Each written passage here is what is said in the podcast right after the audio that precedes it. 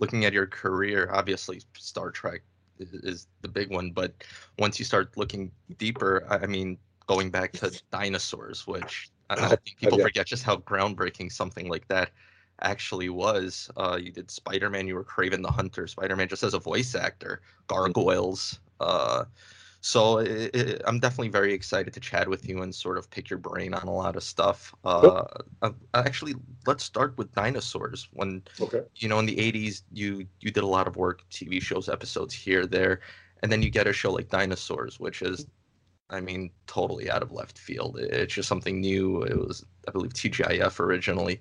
Mhm. What's sort of going through your mind? What are your expectations? Is it just like some wacky job that I'm taking, or was it exciting to feel like it might be a new direction where things might be moving in? Well, um, it wasn't as exciting as you might think, just because it was fun and I loved it. I mean, I thought it was a funny, funny show, and what the idea that they had was very funny.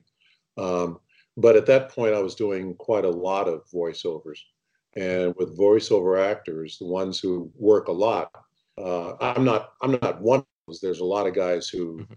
There's a small cadre of guys that work all the time hmm and to them they go in they do a job and they leave you know and if it works out great if it doesn't you know then great you know they go on to the next one so so that's what it was because it was only i only did two episodes for them hmm and they liked the voice and they liked this kind of kind of thing that uh, that i brought to the one of the characters so they had me back for another character. Hmm and um, and although the show was was was very funny, um, um, you know, when I left the second time, it was like, okay, thanks guys, okay, Michael, we'll see you later, and that's that was kind of it. So And that's sort of yeah, yeah. And at that point, like you said, you go in, you do something, and then it's on to the next project. so Uh, and that's actually around the time, sort of shortly after that, that you did get Star Trek, uh, where you know you're getting put on this makeup and you're sort of becoming this character that that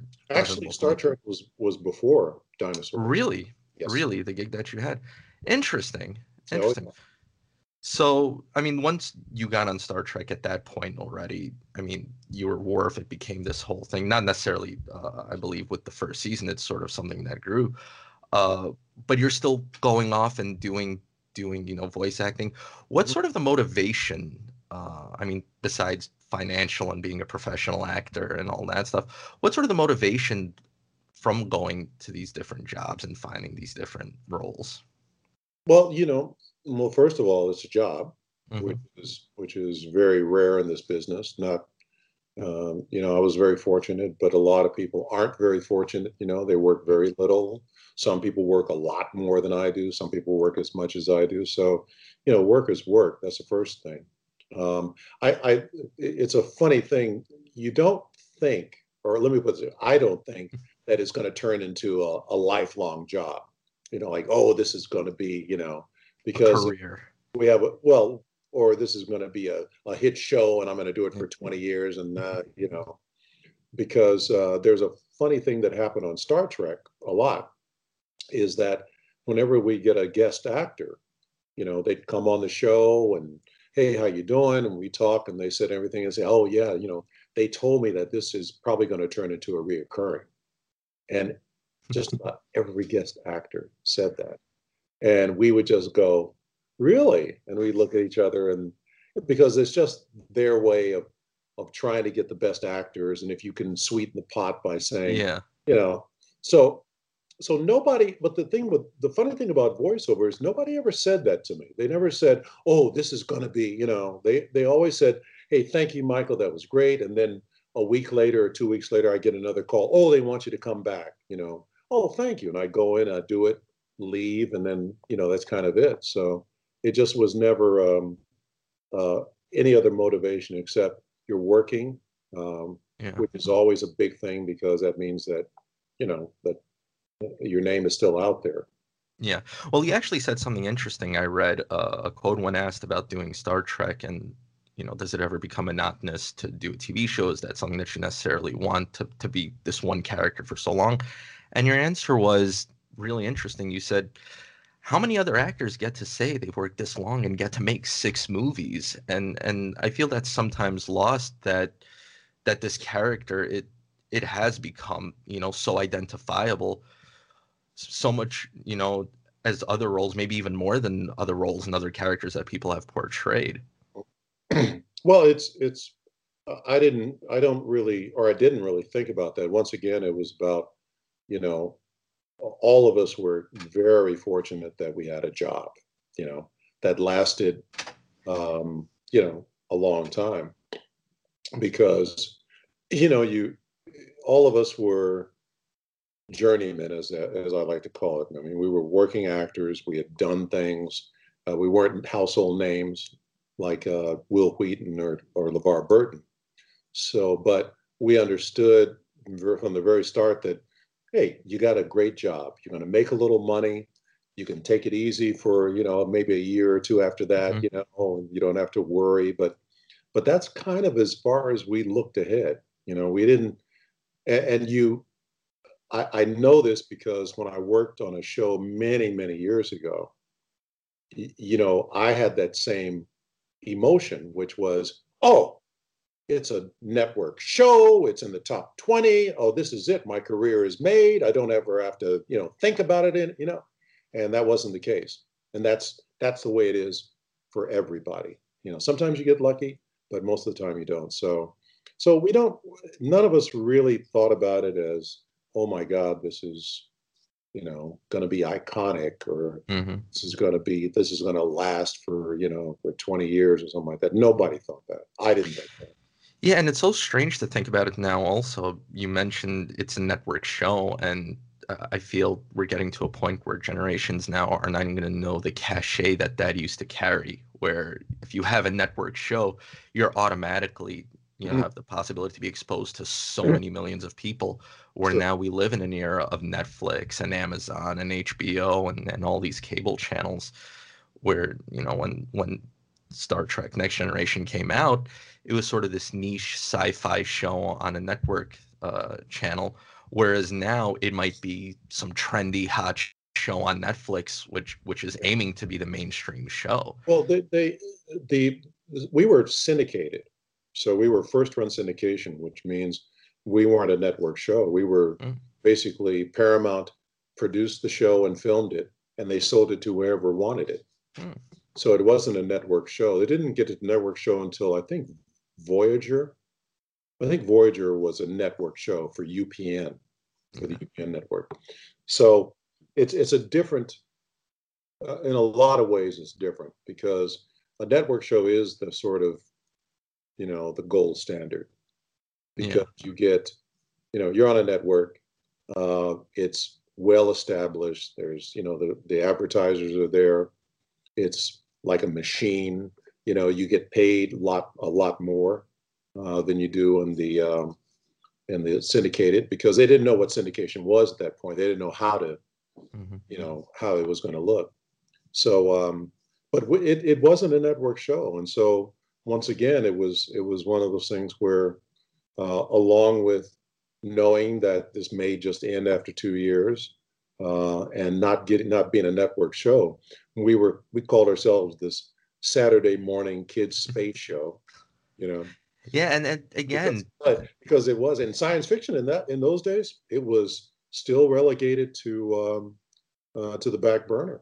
Yeah, so, I mean, and this was late 80s this was even before sort of the 90s where you had x files and all oh. this stuff on on fox right. where it sort of exploded mm-hmm. and like i said now you turn on netflix and you know star trek is a kind of show that they would be banking their money on and and oh, going yeah. for the trendy mainstream audience and i mean star trek next generation it's one of those shows where it's sort of elevated the the sci-fi genre where it, it became more dramatic, uh, more theatrical on television. And uh, personally, I know people who are obsessed with it. I'm sure you come across it all the time at the conventions. One of my best friends actually has your face as Worf tattooed on his body. So you know, I, am sure that's kind yeah, of stuff that, that, I think I've. Well, there's somebody else. I don't know if it's your friend, but I've I've seen that. Really, yeah. and you know, and people just became so obsessed with it. Mm-hmm. And when I ask him, you know, about the different, you know, there's the original Star Trek, Next Generation, Voyager, he doesn't watch the original Star Trek. Not a, not a big fan. There's something about your version of the show, something about the way that it was done, that resonated with audiences. That mm-hmm. that you know, and not necessarily just sci-fi audiences. Mm-hmm. Uh, and you know, you say you you were a part of this show. You become, you know, you were uh, doing different shows. You come on this one, and it starts to blow up a little bit and then what happens because you were in the few actors who ended up going to uh, Deep Space Nine. So what's it like, uh, you know, sort of building this family on Star Trek, and then sort of you have to start new again on this new show, except you're still carrying that that old character. Yeah. Well, it, it wasn't. It, you didn't have to start new. Um, you didn't have to start anew. It was you were basically coming over there to help them, you know, with the ratings mm-hmm. and all that type of stuff because they were uh, the ratings weren't where they were they wanted it to be. Mm-hmm. So it wasn't uh, it wasn't new. Uh, I was just you know continuing with Worf. Yeah. And the uh, the other players had to um, were basically uh, we're all we were all kind of trying to find you know whatever fit it was going to be. Mm-hmm. Um, it was it was a, a really interesting time for a lot of reasons because um, it, two things i love the challenge the challenge of it all because um, if i go over there and it doesn't work out then i'm just an overpaid you know has been actor yeah you know uh, so it was really in, important for me to make it work you know to uh, to be as solid as i could and uh, and if it worked out, then great. You know, I was the hero. Um, so it was it was a challenge, you know, to kind of okay, see, you know, what what is this going to turn out to be? Um, luckily, it worked out, and everybody was happy. So yeah, I mean, there has to be some sort of level of confidence, sort of like Reggie Jackson coming into the Yankees, you know, where where you're swinging the big bat, you sort of need me right now. You know, it's a different experience than when you first get on the the, oh, the show and start developing this character. There, there had to be some some sort of fun to that. Well, the fun part was in this business when they call you and they want you. That is different than you know, than anything else because usually you're the one that's coming in there and auditioning and you want the job and you're signing the contracts and the contracts are all, you know, the contracts all, um, uh, what's the word for it, benefit the, the mm-hmm. studio or the production company. They don't benefit you. And so uh, my lawyer, at, you know, uh, was also a dear friend, he and I were salivating because, um, you know, for the first time in your career, somebody's coming to you and going, "We want you. Let's see what we can do." And so you're in a you're in a pretty good position. Uh, I've never I've never been one to sort of put throw my weight around, and I don't I don't believe in that stuff. Uh, so the only thing I was concerned about was them, you know, keeping close to what Worf is and what he was and and what made him a popular character, and not try to stray on either side. You know, don't try to make him a hilarious guy or try to make him, you know, um, ironic, you know, or anything like that. Just keep him who he is. And uh, that's kind of the only thing that I really was, you know, strong about, you know, or very clear about. But, you know, a person could go in there and throw their weight around, but but I didn't. I was just mm-hmm. it was it was a great um, I was very fortunate. I was extremely fortunate to go back to that. And after so many years, I mean, anyone who's who's attempting not just you know in the film industry who's trying to make it, you know, in, in yeah. an industry that requires lofty sort of ambition and lofty goals. In the back of your mind, you're always thinking to ever anyone who doesn't want to work with you. It's like you'll see one day, you know, I'm gonna keep I'm gonna keep trucking and trucking. Then you get to that moment where finally they call you is that where in the back of your mind you say this was the moment all those years that I was waiting for? Um, no, the moment, uh, the thing that I was waiting for my my whole career was was the was the time where I could pick and choose the uh, the projects I want to do, uh, you know, where I have the freedom, and that didn't happen until ten years ago. Hmm. Uh, the, when you when Star Trek was over, you although we did a lot of movies, all of us did quite a few movies in between. When it was over, you're back auditioning again, which means you're back in the pool, and that's where you have to start all over again. You have a little, you have a little cachet. People kind of know you and they know where you are and they know what you're doing. And sometimes you'll get a call that says, "Hey, we really want you to do this, you know, this movie, and here's the offer, and will you do it?" But most of the time, it's it's back to the grindstone. Yeah, and that that feels like something that's different also now in the age of social media, where you know, as an actor, you can sort of show your own key performance indicators by saying, okay, here's how many followers I have, and, and this and so forth, which is something you couldn't necessarily do back then. Do you think that's maybe hurting or helping the situation? You know, it's such because a, a, a lot of people just get cast based on social media. Yeah, they do. They do. Um, how many followers do you have? Oh my God. Mm. And I'm sorry, but I just think it comes down to good writing and good acting and good casting. You you can you, you can never predict anything. You know, you could have a guy with a million followers and it goes nowhere, you know, or you know, I mean, or there's a there's a, a media darling who's doing this, but how does that translate to anything except maybe to to advertising? But otherwise, it it always comes down to a good story, um, some wonderful actors, and you know a a good idea. You know, I mean, yeah. is that and this is this is my point is that we all they they've always been trying to figure out the formula. Mm-hmm. How can we do this to make a crap load of money? You know, and very rarely does it happen, and and most of the time it's accidental like when uh, I just read an article uh, about Sam Jackson, who took that first uh, uh Nick Fury role, mm-hmm. and that wasn't. It was just one role. I mean, he was like, "Yeah, this is great," and and all of a sudden he's done I don't know how many pictures. You know, that's something that they they didn't predict. They didn't know that that was going to be that way, and most of the stuff out there is things that have happened that have been unpredictable. You know, the big um, blockbusters and are, are shows that nobody knew. You know.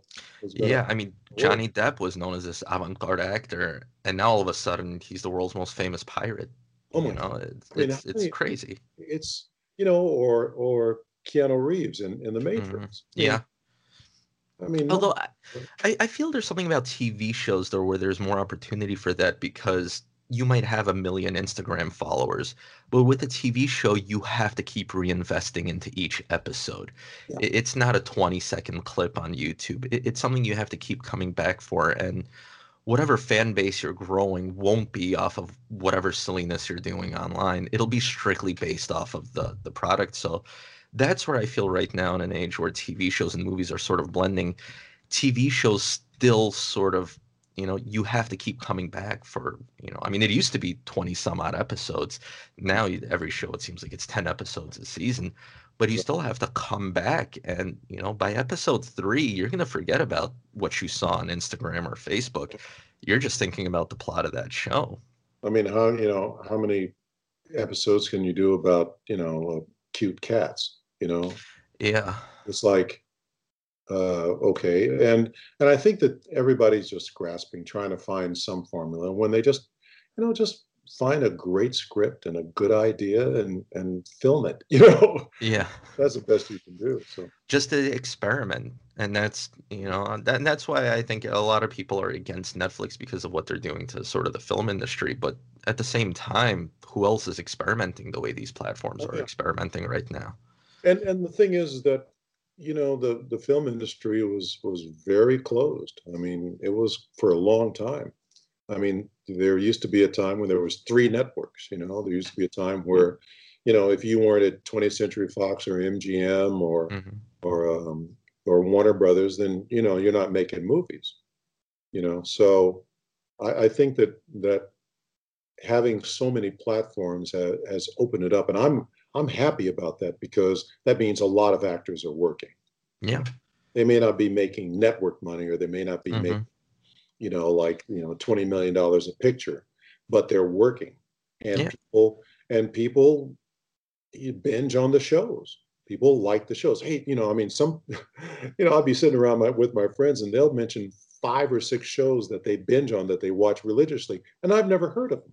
Yeah, and that's not it, bad. That's not bad. That's that's perfectly fine. You know, it's sort of become like with music, where everyone has like these three bands they listen to that you've never heard of, and that's what TV shows are now. Where and and to think that so much of it is going on, and you didn't really have that before because no. you know there was always what was it uh september you get the new lineup of shows and then you know there's the summer break and now it's just constant influx of stuff happening. Mm-hmm. and you mentioned yeah it might be less money but i think back to sopranos which now it's this huge monster. But back then a show on hbo no one knew what it was going to be. It wasn't like having something on nbc or, or on cbs and now we know every actor's name on that show oh yeah. Mm-hmm. you know? So so quality gives you the opportunity to sort of amplify uh, your your also, message and also going to to cable you you you can take more risks mm-hmm.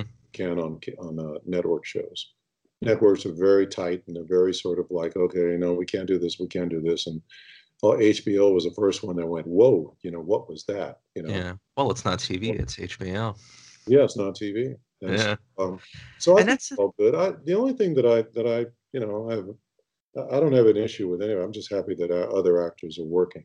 You know, mm-hmm. as, as an opportunity where if you have a great idea or you think you have a great idea, there's an outlet for it.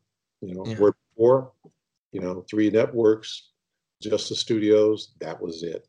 You know. Yeah, and and it's true. We've sort of gotten used to the way you see in movies with cursing and nudity and you know, not necessarily just for gratuitous reasons, but just to sh- show a reflection of reality, how people talk and live.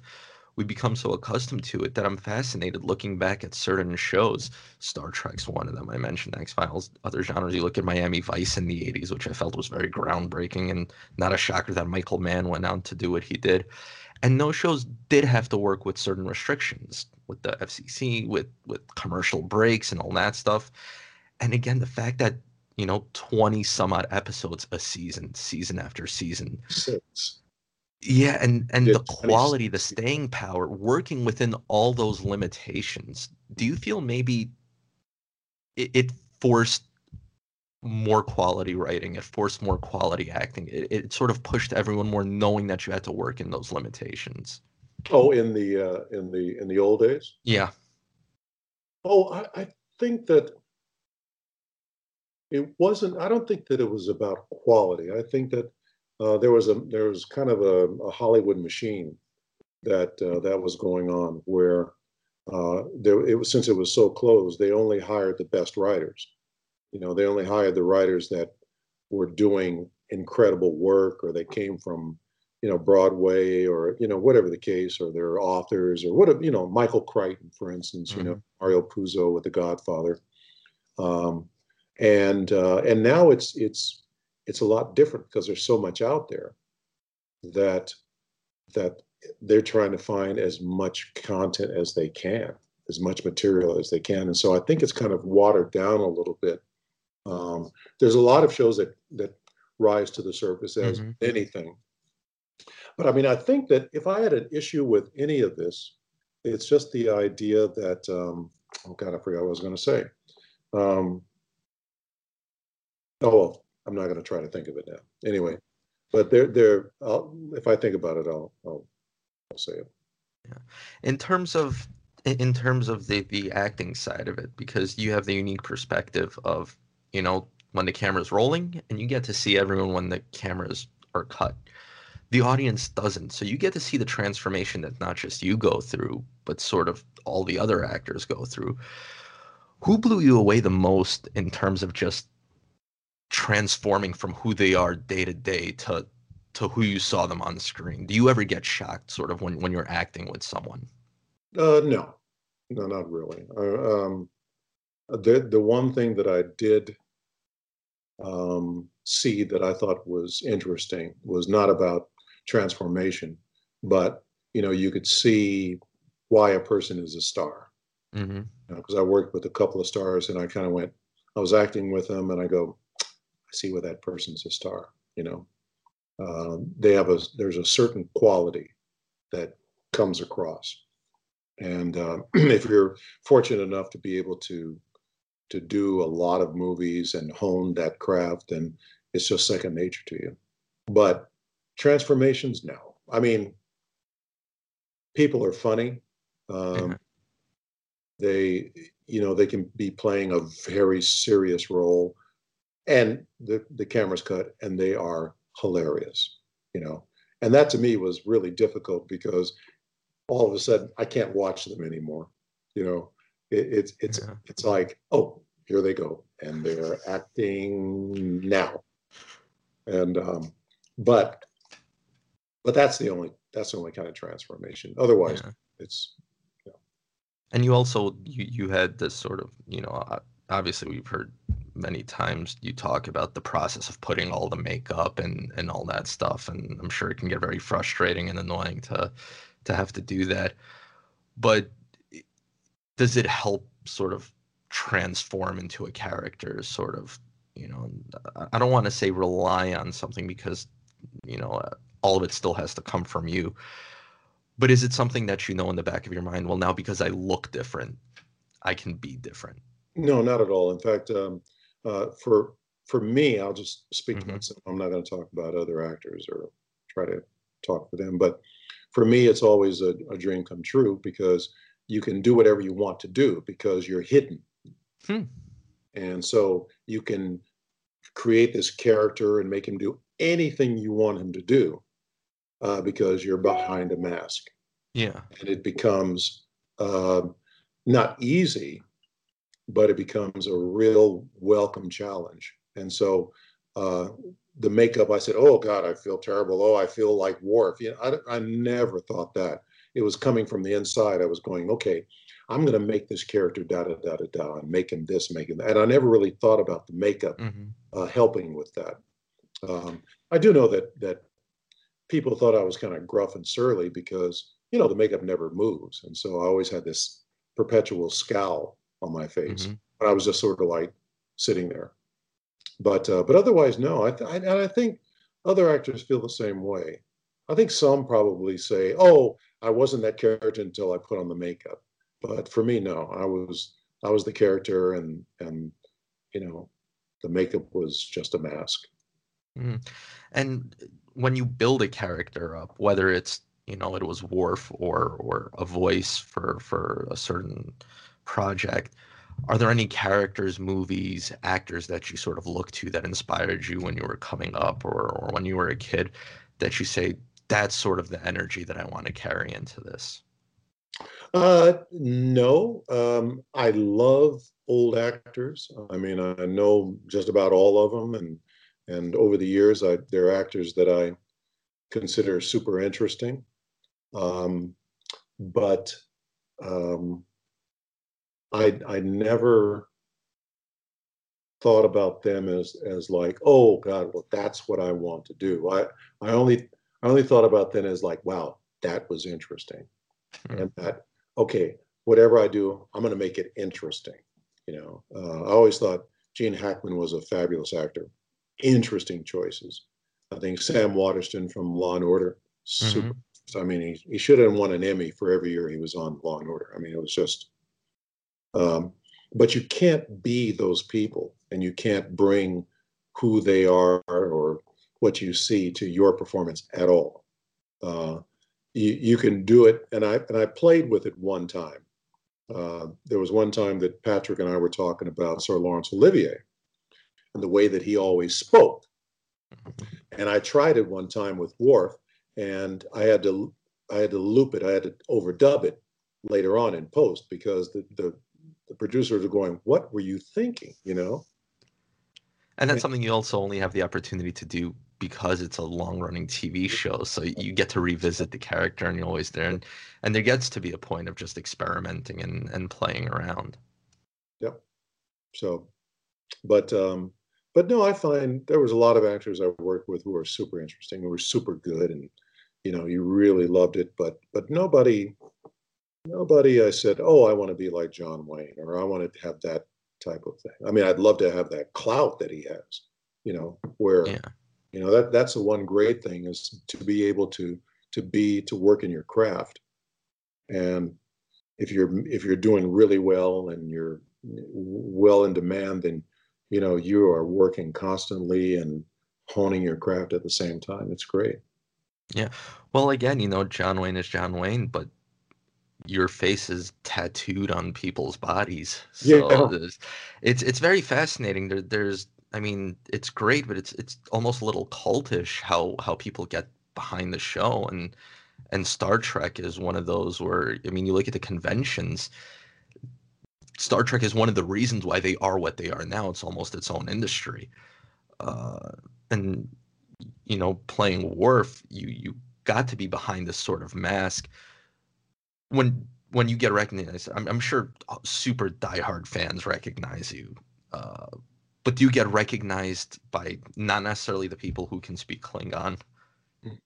um uh, there was it goes in waves. There was a time when i was not recognized at all. Then there's a time when i was recognized a bit and now it's only from the diehard fans. Um, but i also get recognized from other work that i've done Mhm. so that is that is pretty good Yeah, you also because now I want to switch over. You uh, built these characters, you know, and and then you got the opportunity to direct and work behind the camera. Mhm. What sort of led you to that? i always wanted to be a director that's why i got in the business and um, uh, every i started out just you know shadowing people on the sitcom that i that i a good friend of mine was was working on and and that's what i wanted to do. And i would always say well i'll take this job and then i'll make some money and then i'll start directing. And i always i fell in love with acting anyway but so i just kept kind of working and it kind of get, got kept getting put off and put off. Uh, interestingly enough the, the funny thing is that's that's a great thing now about the way the business is, is that there's so many things out there. They need directors you know they, Mhm. there's so many directors you know and Plus, so you you definitely have a unique experience because you said you sort of came up where it was this machine sort of industry and Oh, the only way to me it just sounds like sort of the nashville music machine where it's just Oh. a well-oiled machine yeah and and everybody kind of knew everybody else and and um, uh, you it, it was very you know if if you worked at mgm you know then you know the people at 20th century fox knew you and you can go from there to there and Mhm. you know it was very it was very interesting i i don't i wouldn't say better or worse or anything like that just Mhm. It's just just- different, yeah. I mean, was because it was so much, I don't want to say smaller, but so much more closed off. It would sort of felt like its own club where there's sort of like alliances and rivalries. Like, Sure. well, there's the Star Oh. Trek group and there's the Battlestar Galactica group, and you know, we're better than them, and Mhm. and and sort of, you know, just meeting other shows and, and the relationships that build that way. hmm No, I don't. Um, I think that that is a small part of it. I don't Mhm. think that there is. I mean, people kind of laugh and talk about it and joke about it, but I think we're all kind of in the same boat. You Just know, happy to, to be a still, part of something. still gosh,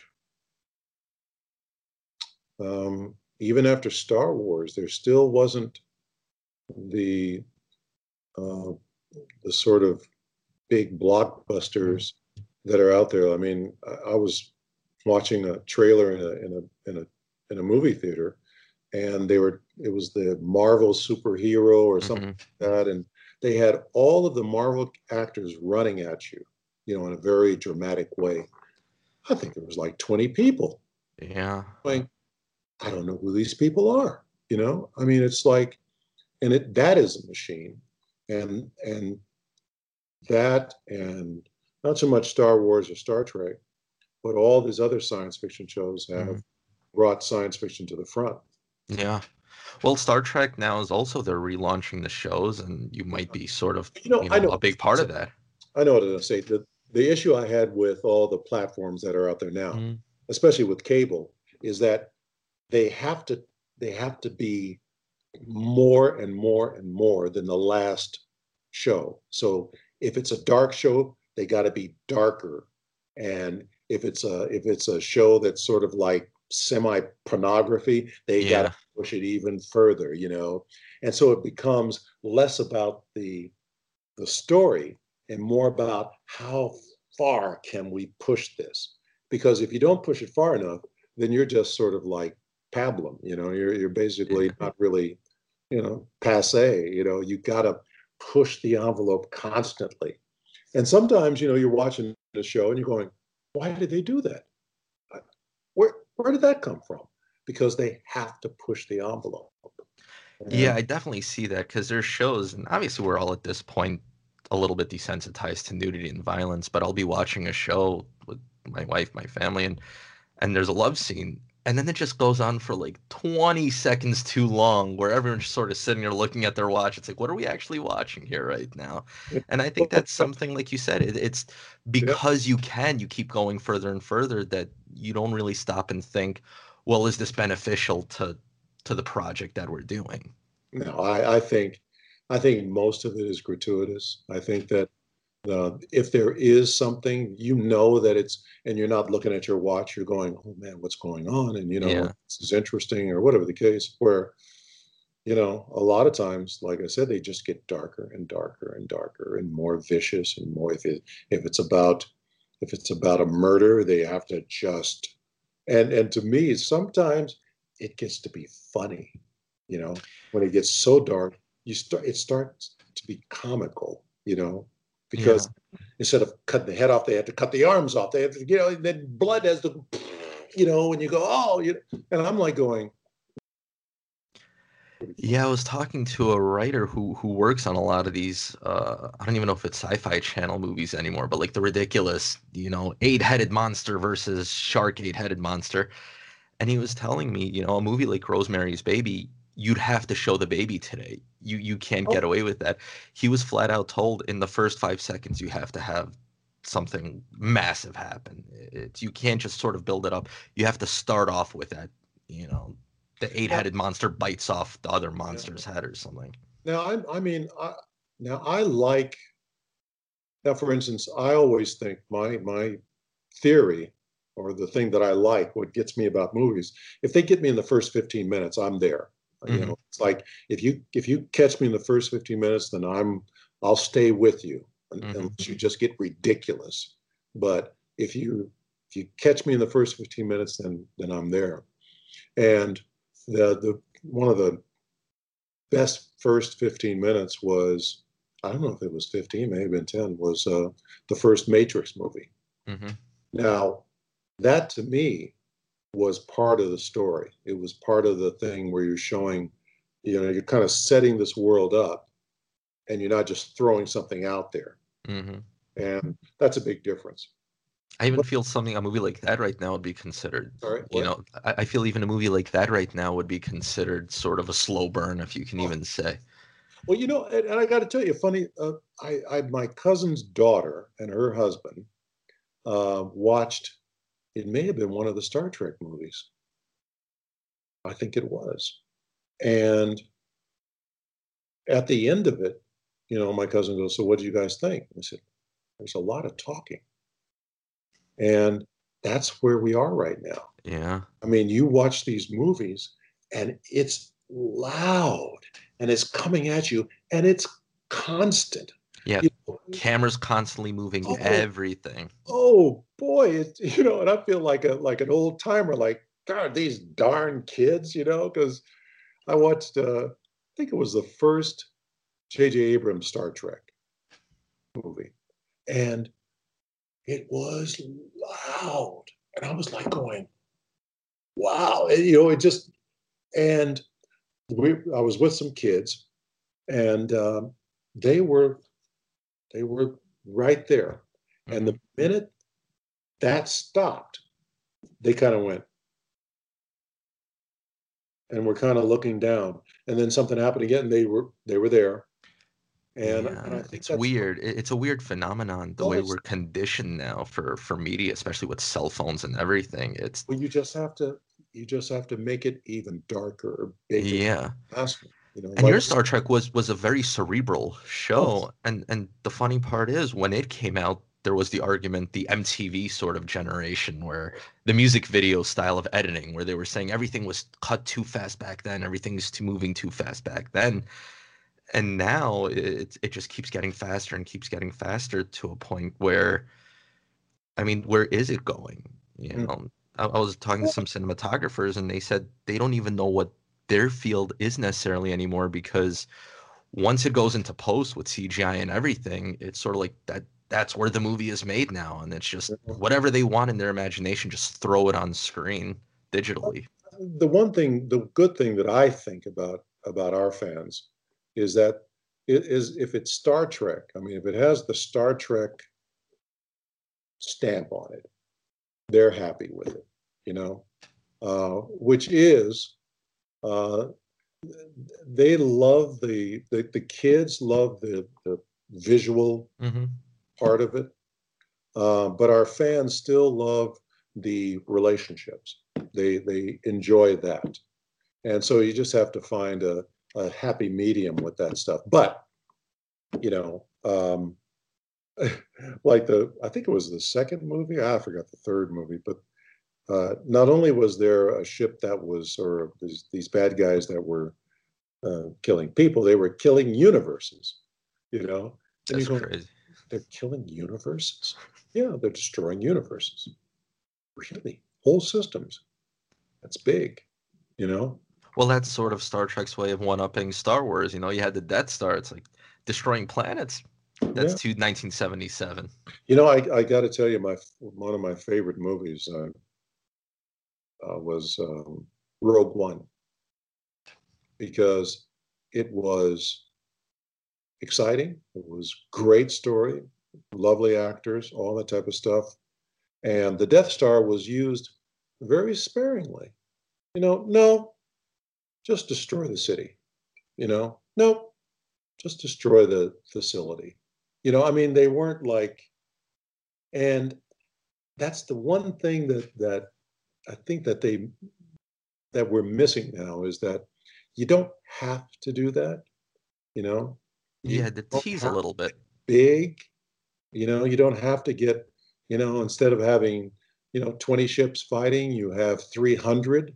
You know, uh, you know, you can have 10 ships and still have the same, you know, excitement. Yeah. yeah. Um, but yeah, it, it's it's gone. I don't know where it's going to go, but you know, the good thing is that there's so many platforms that, you know, my hope is that I'll be doing something that I love and I'm passionate about, and you know, and If, well, storytelling is, such a natural thing to to humans, and it's such an old form one way or another that I feel eventually it'll all come back to the stuff that's worked. I mean, more or less, we're still doing Shakespeare. Oh yeah, you know, one way or another. So what works works. Uh, and in terms of Star Trek, it's. I mean, just today I read they're they're launching a cartoon or they want to launch uh, the the cartoon. Yeah. So it, it's starting to you know after all these years, it feels like only now is it really building into something even bigger. Well, I think that uh, there's there's levels of, mm-hmm. of, this business. There's the top level, which is the big movies. You know, huge, huge, huge budgets, budgets, budgets, big actors on it. You know, and then there's another level of the kind of medium movies. You know, they have you know they're 20, 30 million dollars. They're doing really well. Then there's another level, which is the, the low budget movies, or the movies without the studio system or mm-hmm. whatever case.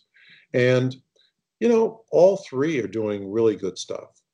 You know, nobody, none of it is bad. You know, um, it's just that um, I think that it's not going to come around as much as it's still there, and it's always been there. It's just been in in a in a different level. Yeah.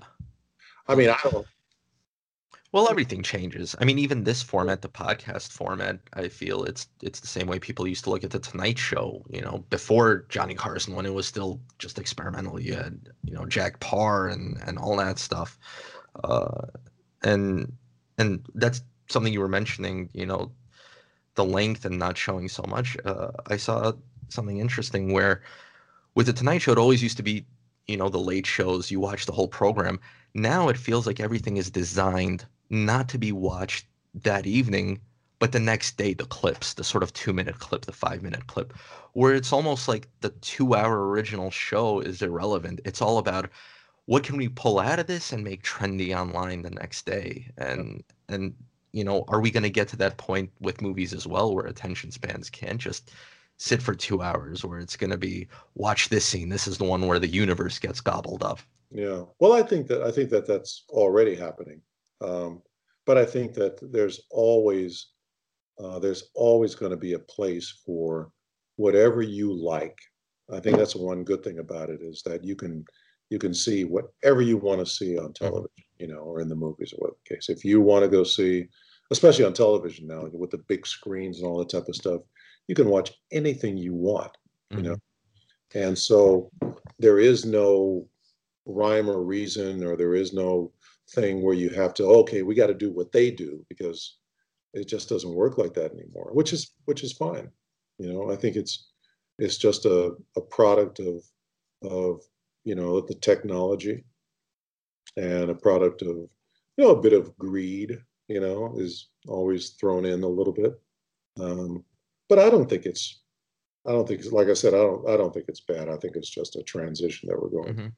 But, you know, if I want to watch, you know, movies without any science fiction or without any uh, CGI, you can see a ton of those. Oh yeah, you know, just a ton. I mean, I get you know, the um, yeah, in fact, friends of mine get the screeners, you know, the uh, for the mm-hmm. Screen Actors Guild and for the Academy, and a lot of those movies are no no CGI whatsoever. They're just all stories, or you know, so so there's there's always a place for there always will be a place. You know, there'll be a place for podcasts. There'll be a place for animation. There'll be a place for for all of it. So yeah, I definitely feel the audience is sort of like that that silent majority where they still want what they've always wanted because with the Academy Awards they just came out and said that they're not going to be presenting the cinematography award and the editing award the way they traditionally have and everyone exploded. You know, you look at social media, everyone's going crazy. Even people who aren't like myself like the big film geeks, everyone's just sort of complaining about it. And it sort of seems like there's that disconnect between, you know, what the audience are still clamoring for and what you know like you said they're like well let's just push it further. Let's do this. Let's do that. Instead of just sort of seeing what's working and and what people are naturally gravitating towards. Yeah. Yeah. Well i, I think that um did you accidentally summon me? That's a, alexa. Um i think that it's it truly is uh, one of those things where they have people in the business who are there to figure out what people want. And they're paid a lot of money. And in the end, they haven't got a clue uh, because nobody can can predict. It just just yeah. doesn't work like that. You know, I don't know if you saw work. there's there's a great sort of little uh, thing that Frank Zappa once said about why there was so much great music coming out in the 60s mm-hmm. and he said because this the record label execs at the time were these big fat old guys with cigars in their mouths who just wanted to make money who heard this music and they said i don't know what this is. Let's record it. If the kids like it we'll make money. We'll be happy. Mm-hmm. so they would record all this music not knowing what it is. And then what happened was someone said well let's hire one of these hippies. You know let's hire these kids to tell us what's cool. And then these kids grew up into these executives. And then they said i know what they want because i was that person Mm-hmm. But ultimately, you can't know what someone wants. You just have to sort of say, I don't know why people like it, but you know what? If they like it, let's put it out there. I mean, let's, let's experiment. My my favorite. There's two favorite uh, anecdotes. Is is um, Big Fat Greek Wedding. Mm-hmm.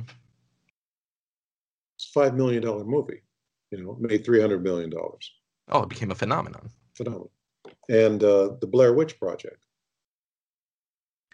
we're you know. still seeing copycats of the Blair Witch Project, the, I mean, the sort of that found footage. And movies did the found footage thing before that. There was Cannibal Holocaust, but there was something about the way that movie did it, where now it's a genre. And you, you know, know what? And the people that that made the movie had no clue. They were just making a movie. You know, Yeah. I mean, that was it. And, and and it, I I remember the whole thing around it where people were asking like is it real isn't it real it, it became it became a phenomenon Yeah, and you're going, and so, so we can always try to figure out what people want. hmm But you can always, I mean, you could, you can, you can do pretty good within a genre. You know, if you if you're doing a Star Trek movie, you got it. There's Kirk, there's Spock, there's you know mm Enterprise. You got that. You know, um, but if you're out there just making a movie, you know, the best thing to do is to just to write it, be passionate about it, love it, and film it. Mhm. And the rest of it, you just don't know. You just and, you and can, you speak as someone who who you know at heart want wants to you know direct and and that was originally your motivation Mhm. i mean in terms of having worked in the industry a- as much as you have and and seen all these different projects and seen the evolution from sort of television and cinema into the digital age if you would go out now to sort of direct a project what sort of direction would you be pulled towards